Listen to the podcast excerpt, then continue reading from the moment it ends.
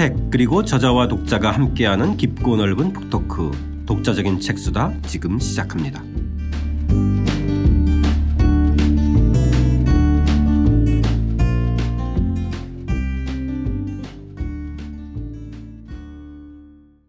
저자와 함께하는 독자적인 책수다. 박정일 선생님과 함께하는 고려세 재발견 3부. 다양한 사상과 문화 다원 사회를 이루다. 오늘은 그 두 번째 시간이죠. 고려 왕실의 특징인 근친혼에 대해서 이야기 나눠보겠습니다. 저는 책 만든 사람 김학원입니다. 안녕하세요. 포근이 형 박태근입니다.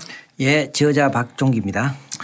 자, 이제까지 저희가 태조 왕건에서 해종 정종을 거쳐서 이제 4대 광종의 개혁 정치도 받고 또 경종을 거쳐서 6대 성종의 좀 문화 부흥기 또 목정을 거쳐서 이 8대 현종까지 쭉 봤어요. 그죠? 그 중에서 이제 고려 왕실이 가지고 있는 조선하고 다른 특징이 이 왕비가 아주 많다는 거와 그죠? 음. 또 한편으로는 많은 만큼 이 왕과 왕비들 사이의 관계들이 대단히 복잡하다. 음. 그죠? 예. 네. 정말 예, 이런 좀 특징들을 알았는데 그 특징이 이제 근친혼인 거잖아요. 그죠? 네, 그렇죠. 예, 여기서 이제 좀 에, 흥미로운 이야기들이 좀 있을 텐데.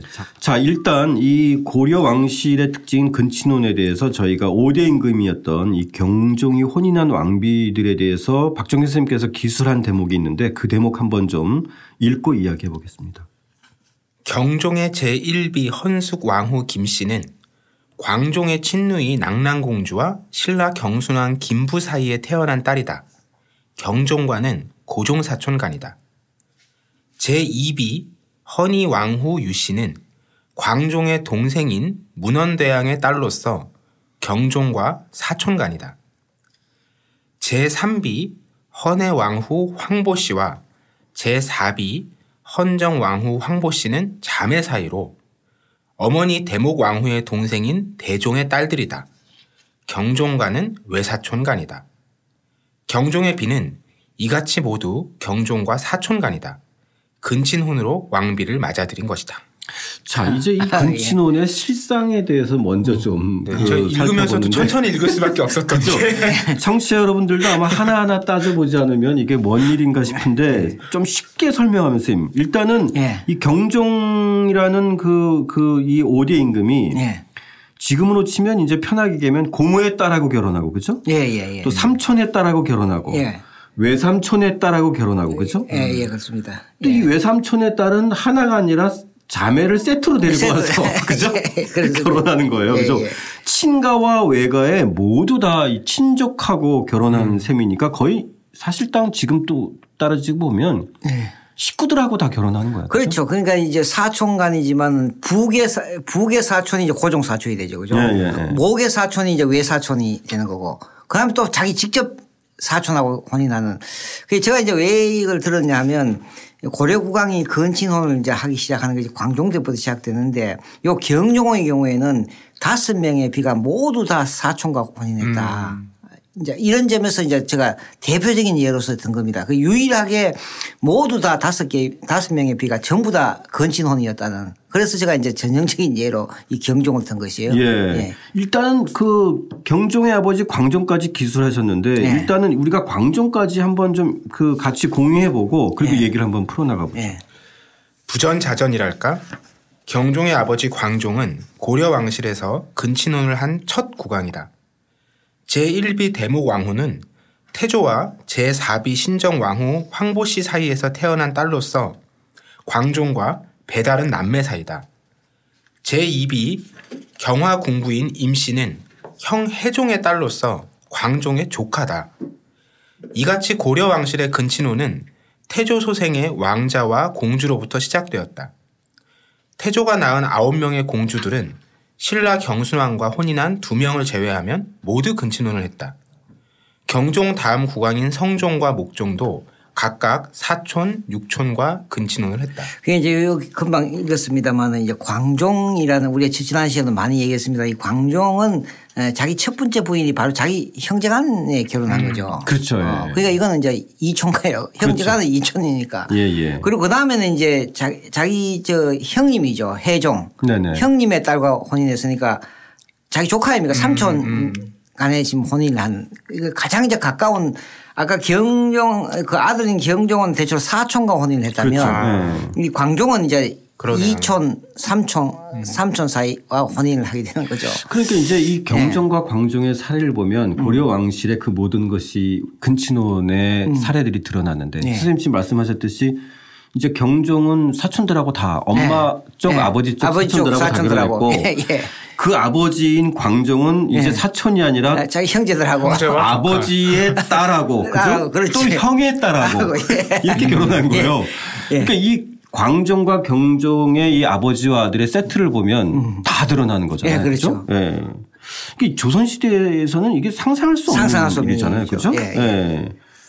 예. 근데 이게 어떤 점에서 이제 이렇게 됐는가도 중요하지만 예. 일단은 그 점에 그에 들어가기 전에 선생님께서 이 근친혼에도 나름대로 원칙이 있었다라고 하는데 예, 예, 예. 그 대목 좀 한번 선생님 얘기 좀 해주세요. 예, 이제 근친혼의 원칙이 있다는 대체로 보면 네, 어떤 패턴이 있었다는 어, 패턴이 있었고 실제로 이제 나중에 원나라 때 가면 이 원나라가 이 근친혼을 못하게 합니다만은 네. 적어도 그리고 또 원의 간섭이 끝나고 나서 또 이제 근친 그 적어도 고려 국왕은 광종 이후의 국왕은 어떻게 하나 한 나중에 이제 현종 이후에는 이제 건축은 아니고 다른 성씨 외부에 있는 비를 이제 받아들입니다. 그렇다 하더라도 반드시 고려 국왕은 어, 한 사람과는 건친혼을 해야 된다는 그런 하나의 이제 원칙을 갖고 음. 있죠. 그러니까 이후에 좀 그것이 음. 이렇게 다른 성하고 결혼한다고 하더라도 전체적으로 봤을 때는 네.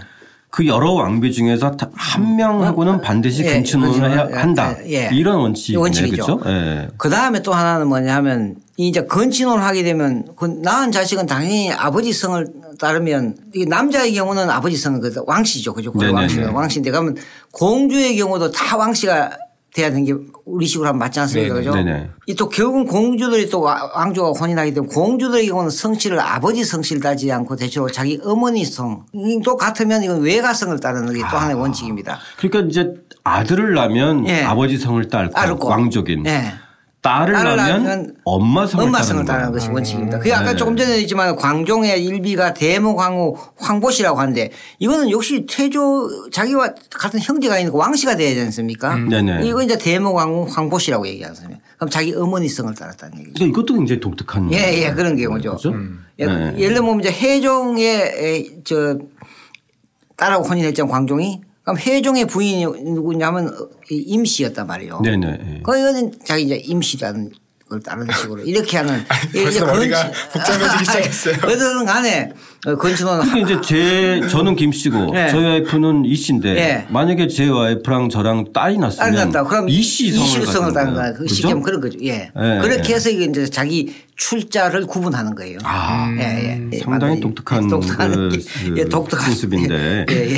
자 이런 그 왕실의 근친혼이 신라 왕실에서 이제 이미 좀 보여졌다는 이그 예. 김부식의 삼국사기의 기록을 좀 한번 읽어보겠습니다. 예. 같은 성씨를 아내로 맞아들이지 않는 것은 분별을 분명하게 하기 위해서다.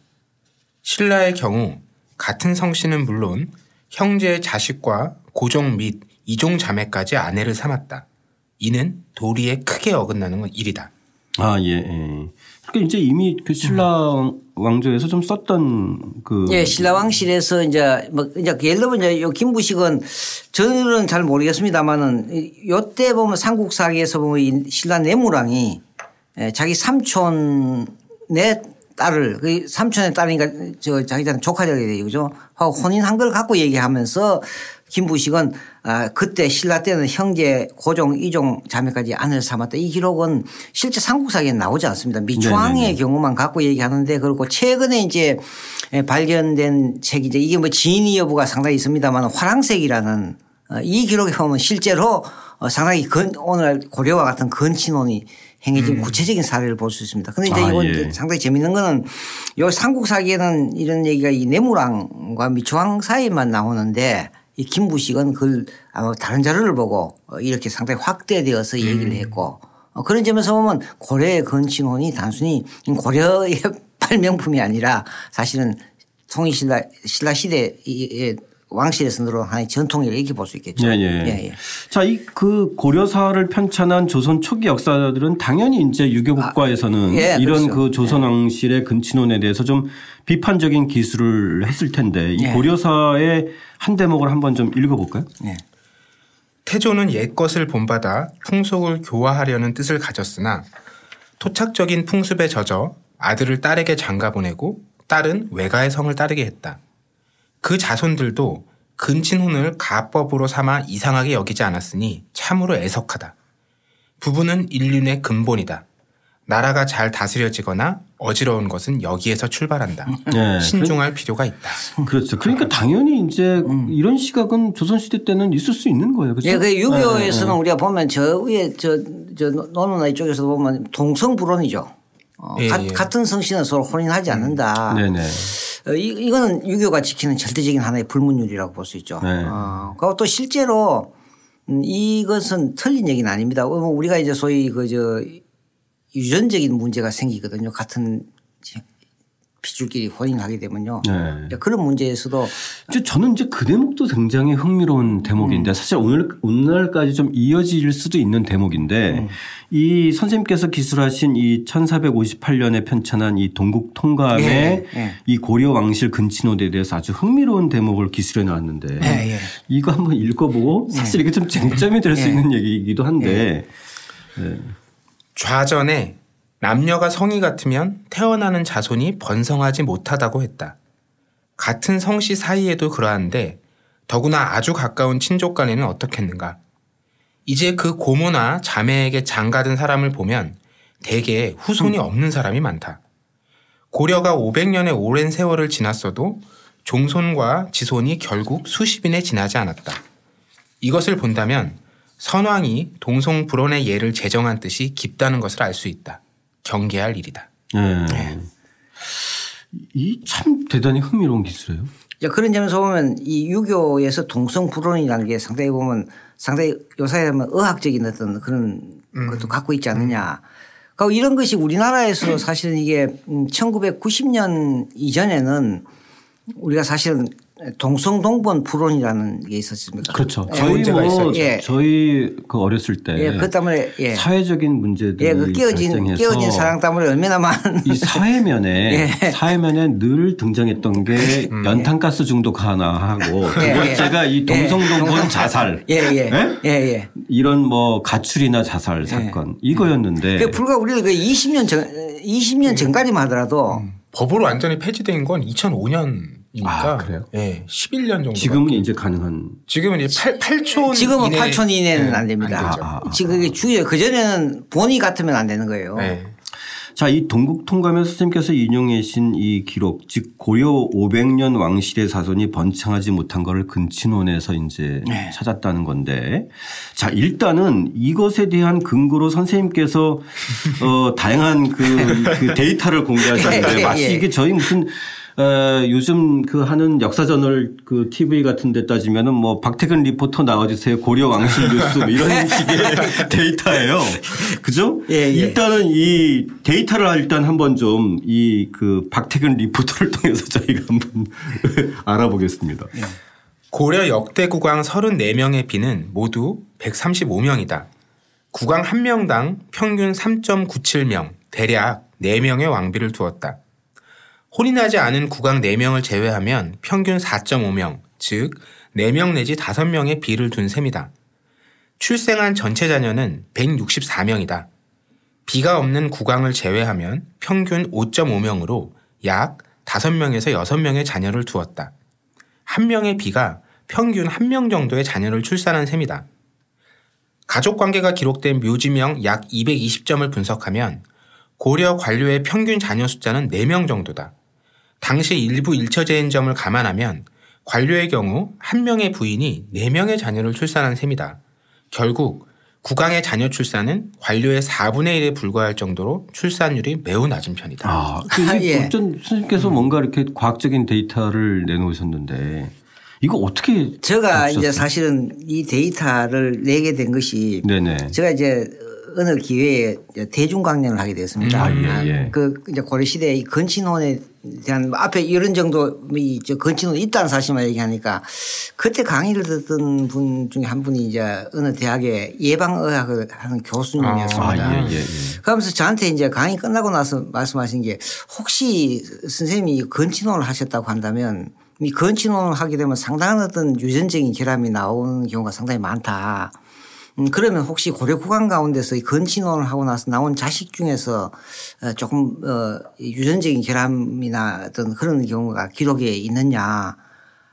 저도 사실 미처 생각하지 못했던 거죠. 네네. 실제 뭐 왕실의 기록인데 그런 걸 남길 리가 없는 것이죠. 그렇죠. 당연하죠. 또 한 번은 어, 이 예비역 어, 장성 출신인데 자기 어느 나라 아, 국가에 에, 무관으로 가 있었는데 에, 막 그, 구체 태국인데 네네네. 거기도 건친혼을 하더라. 예, 거기도 상당히 이제 유전적인 결함을 가진 종족도 나오다 그런 얘기를 합니다. 아, 예. 그런데 실제 고려사에는 그런 기록이 하나도 없는 거죠. 네네. 그러면 이걸 어떻게 찾느냐 하니까 통계 수치로 지금부터 간 거죠. 음. 이 결과적으로 보면 고려 국왕은 평균 어, 결혼한 국왕의 경우에 한 4명 내지 5명의 부인을 갖고 있다. 네네. 그 자, 낳은 자식도 5명에서 6명이다.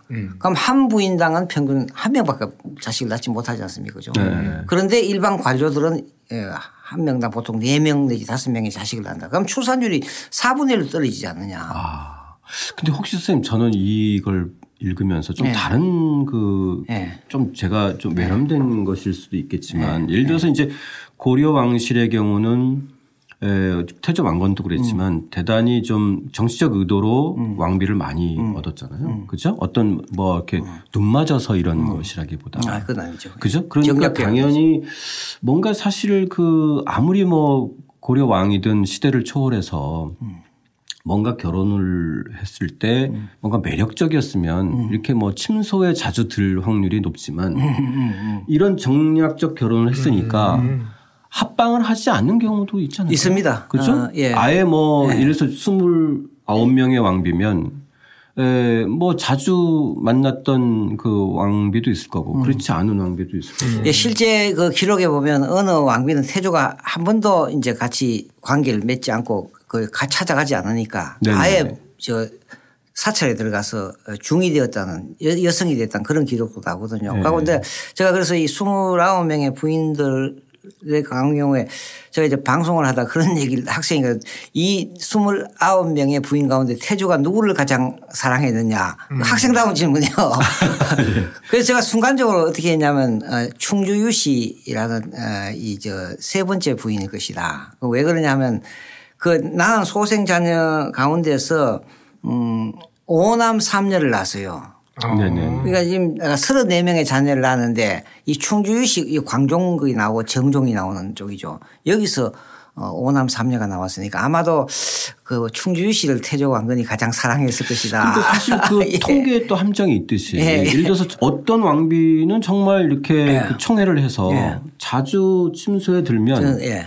뭐세명네 명도 날 수 있는 예. 거지만 예. 어떤 왕비하고는 정말 정서적으로도 안 맞고 예. 뭐 이러면은 뭐 사실 그 출생 확률이 떨어지는 거잖아요. 예, 또 실제 또 낳지 못한 부인도 있는 거예요. 왜냐하면 그렇죠. 예, 태조가 또 나주를 정벌 갈때그 저, 저 정주에 있는 유씨 제일 먼저 결혼했지만 그건 자식이었거든요. 예. 그리고 또 선생님께서 이, 이 근친혼을 그 했던 그 이 이 왕실의 왕의 평균 수명도 좀 데이터로. 예, 이것도 역시. 저는 이제 이 건친혼의 이, 이 폐해가 아니냐 이렇게 얘기하는 거죠. 그러니까 왕의 평균 수명이 42.3세. 이게 평균 수명이라고 해서는 제가 이제 이건 우리 정확하게 얘기하면 사망 연령, 사망 평균 사망 나이다. 아, 예, 평균 예. 수명이 있고 평균 사망 나이가 있습니다. 평균 수명이라는 것은 어, 영세에서 죽은 사람하고 두 사람이 있다. 한 사람은 영세에 죽어버렸다. 아, 예, 예. 어, 그러면 한 사람은 50세에 죽었다. 그럼 예, 두- 예. 산술적으로 둘 합쳐갖고 평균 수명은 25 년. 25세가 되지 않습니까? 네네네. 그럼 이제 사망 나이라고 하는 것은 죽은 사람들의 나이를 갖고 평균을 낸 거죠. 아, 그 왜냐하면 이제 이 현재 제가 여기서 묘지명을 분석하면 이 관료들의 사망 나이는 나오는데 태어 났다는 나이 출생년을 모르는 경우죠. 아, 아, 그런 경우는 이제 사망 나이만 갖고 하면 여기 65.5세가 나온단 말이죠. 네네. 그 사실 이거는 조금 더 음. 연구를 해볼 만한 네. 그, 그 대목이기도 한 것 같아요. 네, 그렇죠. 또 실제 고려 국왕 가운데서는 저기를 했지만은 뭐 당뇨병에 소갈병에 걸렸다까 이런 경우도 많이 나오고 그렇죠. 네. 저기 하자마자 뭐 해종도 네네. 우리가 봤지 않습니까? 그죠? 그렇습니다. 저기 네. 하자마자 병석에 있었다 음. 이런 경우도 많이 나오거든요. 음. 역시 이런 것도 역시 저는 이제 이 건친혼과 하면 연결식에서 생각하려는 거죠. 음. 예. 예. 아무튼 이 대목은 조금 더그 음. 저희들이 좀 나중에 저기 서양 쪽 사례들은 주경철 교수님한테 좀 여쭤볼 필요가 있을 것 같고 그죠? 예. 뭐 박정희 선생님하고는 주경 선생님하고 또 아, 예. 예, 아주 밀접한 아, 친족 관계가 있으시니까. 그런데 이제 서로 이제 다른, 다른 결론이 나버리면 저는 참 곤란하거든요. 또 한편으로는 예. 좀 이렇게 의학 쪽과 관련해서도 음. 저희가 한번 예, 한번 예. 좀 그런 논문은 아직 발견하지 못한 것 같은데. 예, 그렇죠? 저는 뭐 그, 그런 그 과문입니다만. 동서양의 이 왕가들의 근친혼이 예. 정말 이런 식의 어떤 음. 좀 폐해들이 있었는가에 대한 어떤 과학적인 근거에 대해서는 좀 더 저희들이 한번 좀 이렇게 찾아보기로 하고 아무튼 대단히 흥미로운 음. 사실이긴 한데 이 이런 부분들이 이제 100년이 지나서 현종에 이르러서는 좀 이성 후비가 예. 이제 등장하기 시작하는 예, 거죠. 우리가 흔히 네. 이제 음. 이 고려 왕실에서 외척의 등장을 이제 현종 음 이제 현종이 즉위할 때는 대충 고려 왕조가 딱 거의 한 100년 됩니다. 현종이 네네. 1010년에 즉위하니까 음. 고려 왕조가 918년에 건국됐으니까 100년이죠. 그 이때 이제 소위 안상 김씨라고 하는 김원부의 세 딸을 자기 부인으로 받아들이거든요. 네네. 이게 이제 이 처음 나타난 건데 이제 이렇게 이 시점에 가면 사실은 지난 시간에 얘기했습니다. 목종의 저, 저 하고 현종의 적이 관련해서 얘기했습니다만 이, 이 천추태후가 김치향과 난 자식을 목종을 대신해서 왕위를 내세울래 때 남아있는 저 왕족도 얼마 되지 않았고 그나마 현종이 이제 가장 가까운 적통이었다는 음, 음. 거죠. 네. 그래서 저 생각에는 거의 이 백년 무렵이 되면 거의 이제는 사실은 남아있는 자숙이 거의 많지 않았지 않느냐. 네, 네. 이런 것이 결과적으로 외척 가문과 혼인할 수밖에 없었지 않느냐. 아, 예, 예. 그 이렇게 되면서 고려는 또 다른 이제 외척 정치라는 게 나오게 되는 거죠. 그렇죠. 음. 아, 예. 그러더라도 이 외척 가문과 혼인이 그게 이성 후비라 그러죠. 성씨가 다른 정말 외부 예, 하는데 보면 고려는 외부 가문도 아, 어, 함부로 혼인하고 특정한 가문에게 혼인하는 그런 경우죠. 안상김 씨, 그 다음에는 뭡니까 인주이 씨, 다음에는 또 어, 정한임 씨 이, 그 왕, 왕비가 될 수 있는 가문도 그, 그 많지 않죠. 이런 식으로 이성 후비가 등장하게 되고 재밌는 것은 그 현종 이후에 국왕은 음, 근친혼해서 낳은 자식이 왕이 된 건 거의 없습니다. 아, 그러니까 근친혼이 유지되는 유지는 네. 됐지만, 유지는 됐지만 왕위 계승은 이제 근친혼의 후손이 아니라 네, 이성 후비와, 이성 후비와, 후비와 아. 자식입니다. 그건 그다 그래도 어떻게하면 건친혼은 반드시 하게 돼 현종도 건친혼을 하게 되거든요. 그렇죠. 네. 한 명은 네, 한 명은 하게 돼 있습니다. 그렇죠. 그렇지만은 네. 이제 보면 대체로 이제 이성 후비 사이에 난 자식들이 구황이 된다는 것은 역시 이제 그쪽에서 난 자식들이 훨씬 더 이제 네. 여러 가지로 어 신체적으로나 또 아니면 뭐 지적으로나 어떻게 모르겠습니다만 그런 것도 하나 특 어, 뭐 원인은 알 수 없지만 그 이후에는 이성 후비 사이에 난 자식이 대체로 국왕으로 즉위하고 있다는 이제 그것도 하나의 어떤 특징적인 네. 사실이 될 수 있죠. 그러면 어쨌든 저희가 음. 이제까지 살펴본 이 고려 왕실의 특징인 근친혼의 그, 그 활발했던 측면을 음. 그러니까 단순히 어떤 그 윤리적인 문제로 음. 아, 바라보는 네. 것이 아니라 오늘의 네. 관점으로 음. 음. 그 당시의 관점으로 보면은 뭔가 이렇게 그 왕실의 보전 음. 뭐 이런 쪽으로 해석하는 것이 일단 기본적인 예, 저는 그 이제 그동안에 우리 선배학자들은요, 음. 어, 이제 대체로 뭐 저 상당히 유교적이든 관습에 많이 하고 또 그런 분위기에서 키워졌지만 이 건친혼을 사실은 우리 선배학자들은 다 쉬쉬하고 역사 소수에 넣지 않았습니다. 아, 그런 이유 때문에. 예, 예, 예. 아, 좀, 좀, 좀 의도적인, 아, 그, 의도적인 예, 감, 예. 감추는. 예, 예, 예. 고려 역사에서 이런 건 부끄러운 불편한 진실. 예, 불편한 진실인데 네. 저는 우리가 이, 이, 이런 건친혼 사실인 이거는 하나의 어떤 당시에 좋다 나쁘다의 문제가 아니고 이게 역사적인 엄청난 사실이고 이 건친혼이 왕실을 분명히 이 특징을 보이는 고려 왕실의 특징을 보이는 거 이것을 건친혼을 정면으로 다뤄서 여기에서 어떤 고려 역사의 어떤 진실을 찾아내자는 거죠. 그러니까 건친혼을 어, 유교적인 관점이나 이 선악의 관점으로 봐서는 안 된다. 역사에서 저는 이 선악의 관점은 맞지 않다. 아, 예. 드라마, TV 드라마의 관점으로 보면은 거의 진짜 그 슈퍼 막장 드라마. 예, 그 선악의 관점에서 보면 이건 슈퍼 막장 드라마죠. 예, 네, 네. 예. 그러니까 그렇게 볼 건 아니다. 네, 네, 이건 네. 하나의 어떤 역사적인 사실로 인정을 하고 여기에서 어떤 의미를 찾아낸다고 할 때는 우리가 이 근친론이라는 하나의 코드를 통해서 고려 왕실의 특징, 고려 사의 어떤 특징을 우리가 읽어낼 수 있지 않느냐 이렇게 볼 필요가 있다는 네. 얘기죠. 그리고 선생님 그런 건 어떤가요? 또 다른 한편으로는 이제 그, 그리고 고려 왕실의 보존이라는 현실적인 측면도 있지만 고려가 어쨌든 에 이제 그 이 고대와 조선으로 가는 어떤 음. 전환기잖아요. 시대적인. 그렇죠, 그렇죠. 그런 예, 예. 점에서 예.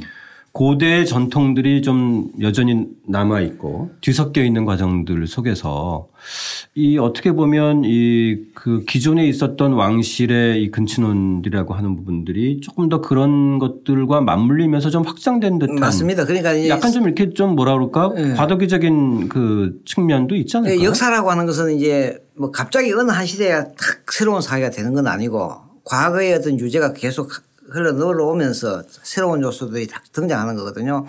크게 우리 역사에서 본다면 이 통일신라나 삼국시대와 그다음 다 어, 고려를 지나서 조선을 간다면 이 조선 사회와 삼국 사회 삼국 시대 사이에는 고려는 분명히 삼국 시대적인 고대 사회적인 요소를 갖고 있으면서 한편으로 다음에 조선 시대라는 근세 사회로 어, 나가는 새로운 삭들이 여기서 하는 이걸 우리가 역사적으로 과도기적인 현상이라고 볼 수 있고 그건 네. 분명히 있는 거죠. 그러니까 이 건친혼 자체는 저는 이 건친혼이 유행한다는 것은 우리가 유교적인 어떤 정치 이념이 상대적으로 미성숙한 유교적인 사회가 분명히 되면 이건 동성 불원이기 때문에 이건 있을 수가 없는 얘기거든요. 네네. 그런 점에서 보면 고대 고려 왕조가 예, 이 건친혼이라는 사실을 통해서 유교적인 정치 이념이 보편화되지 못했다는 그런 음. 측면은 어, 분명히 있지 않느냐 네, 네. 이렇게 네. 볼 수가 있겠죠. 네. 어.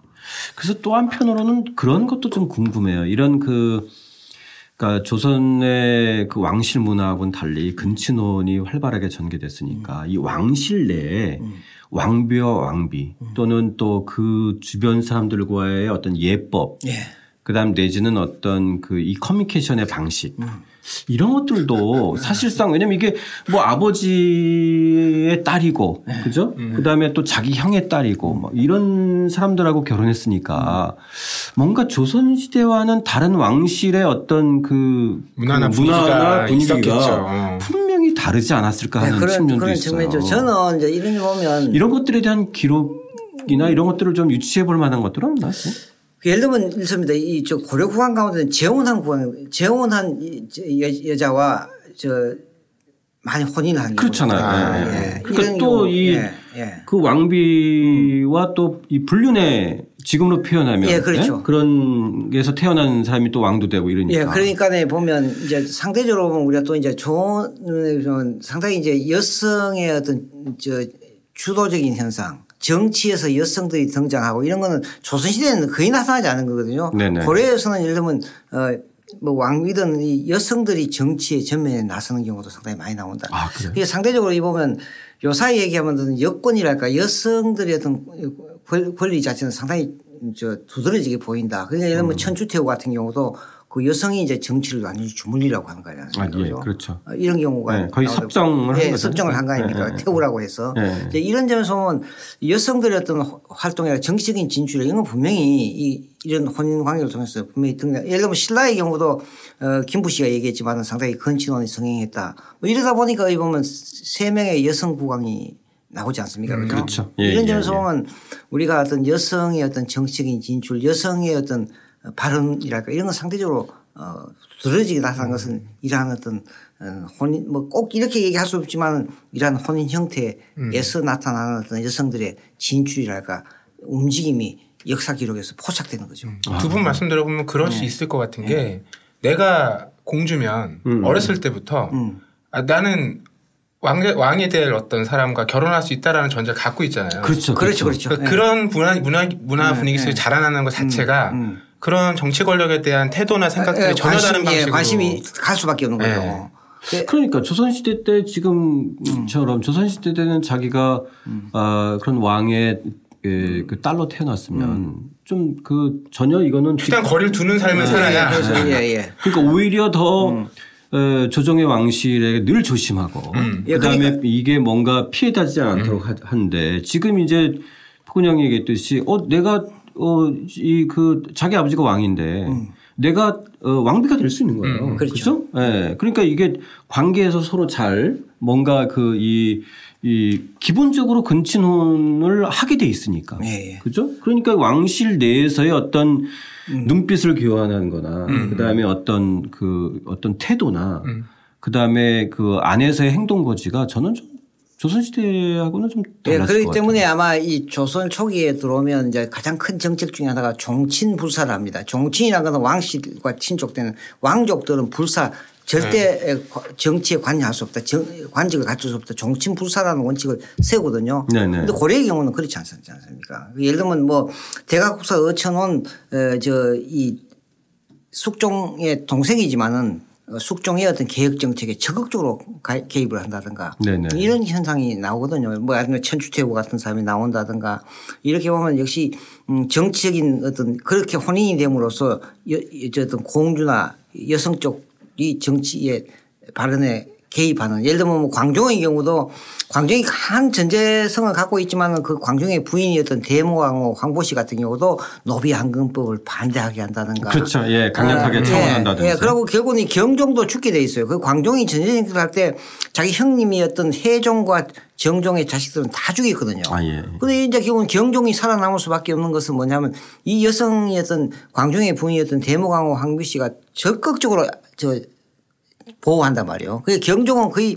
부인의 손에서 자랐다는 얘기가 나옵니다. 그럼 역시 이거는 아무리 광종이 정치적인 어떤 전제권을 가졌다 하더라도 어떤 이 또 부인이 상당히 적극적으로 나섬으로써 자기 자식을 보호할 수 있는 것 이런 건 역시 그러니까 왕실의 음. 정치적 그 행위들에 대한 음. 개입 정도도 좀 조선시대와 좀 예, 달라진 것 같고. 예, 예, 그렇죠. 예. 예, 예. 정치인 개입이 왕족들이 상당히 높습니다. 예. 혹시 선생님 그 조선시대 한중록처럼 이, 조, 이 고려의 왕비들의 어떤 그 기록들은 없나요? 지금 뭐 아쉽게도 없습니다. 아마 상당히 그러고 이제 그런 거는 왕비들에 관한 건 없지만은 조선시대에 없는 이 고려 여성들에 관한 묘지명 늘은 많이 남아있죠. 아, 예.